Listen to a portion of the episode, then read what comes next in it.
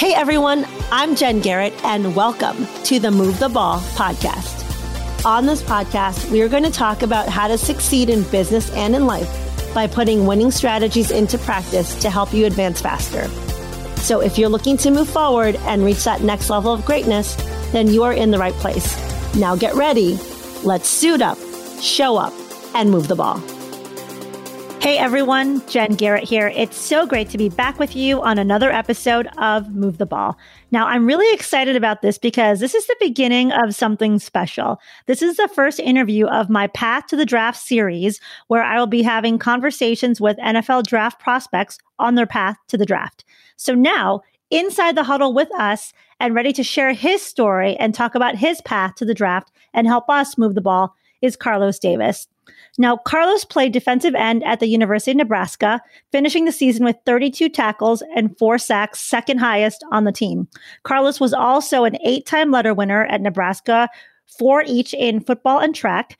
And Carlos has a twin brother, Khalil, who also plays in Nebraska. And the two of them were the first Huskers in more than 50 years to be eight time letter winners and are only two of 10 people in the entire history of Nebraska athletics to do so. Carlos, welcome to the show. Thank you for having me. It's a pleasure to be here. Well, I'm, I'm really excited. As I was getting ready for our chat, I was thinking about all the different places that I could start our conversation. And where I want to kick this off is with you getting the invitation to the NFL Combine in Indy. What was that like for you? It was big. I remember like it was yesterday.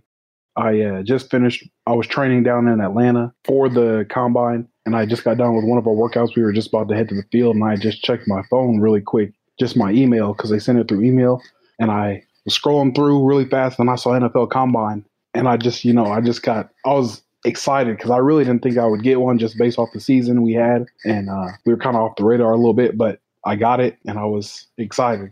Well, it's great. I mean, it is an honor. 337 athletes get invited to the combine, and uh, you are one of them. And so now let's fast forward. It's Saturday, February 29th day three of the combine where defensive linemen and linebackers are are up so you wake up what's going through your mind that morning and how are you able to stay mentally focused throughout the day that week was just really tough but um, everything before that was kind of like a stress test they were putting us through all this stuff so that morning I was really uh, able to recoup because they let us sleep in on the day of we had to perform.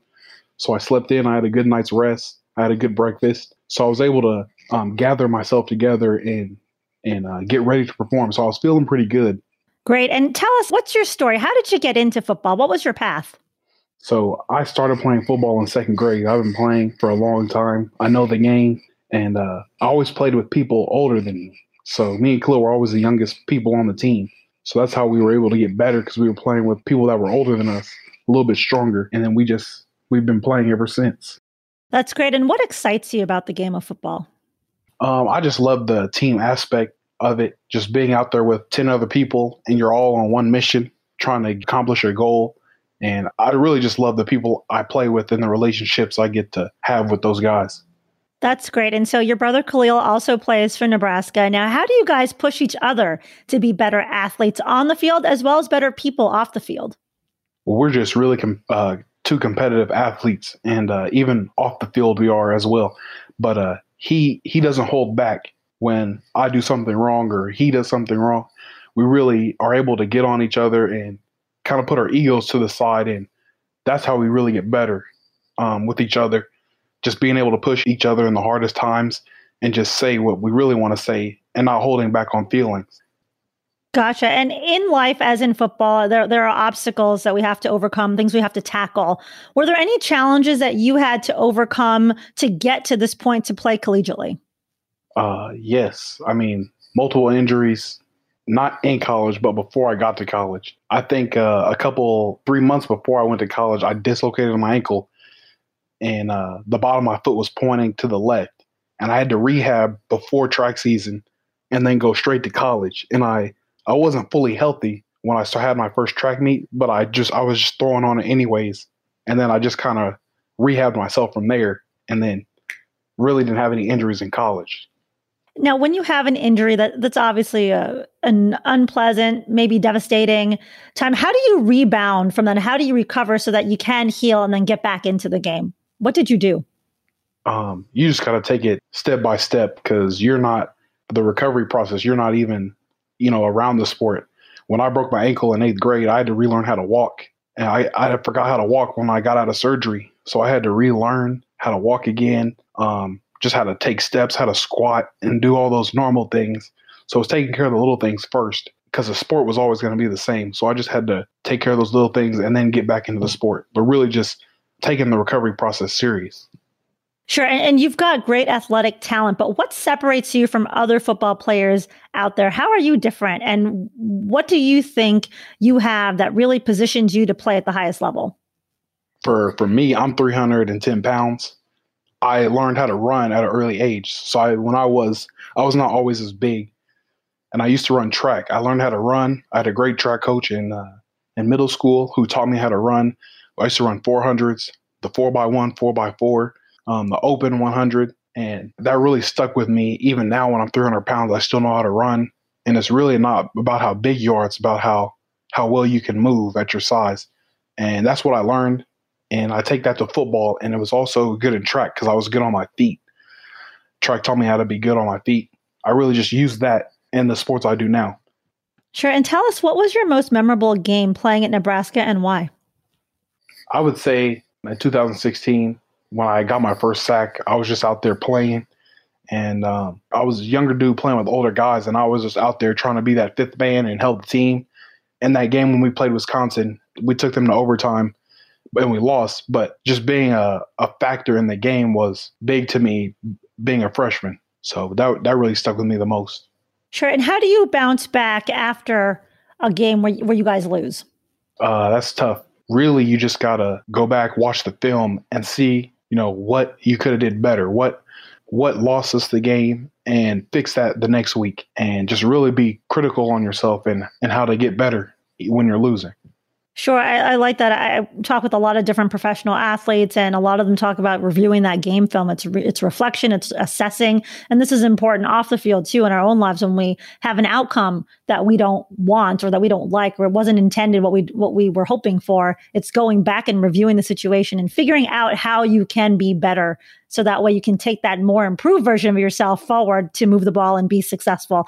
So, was there a coach in your life that really helped you and guided you to be a better person?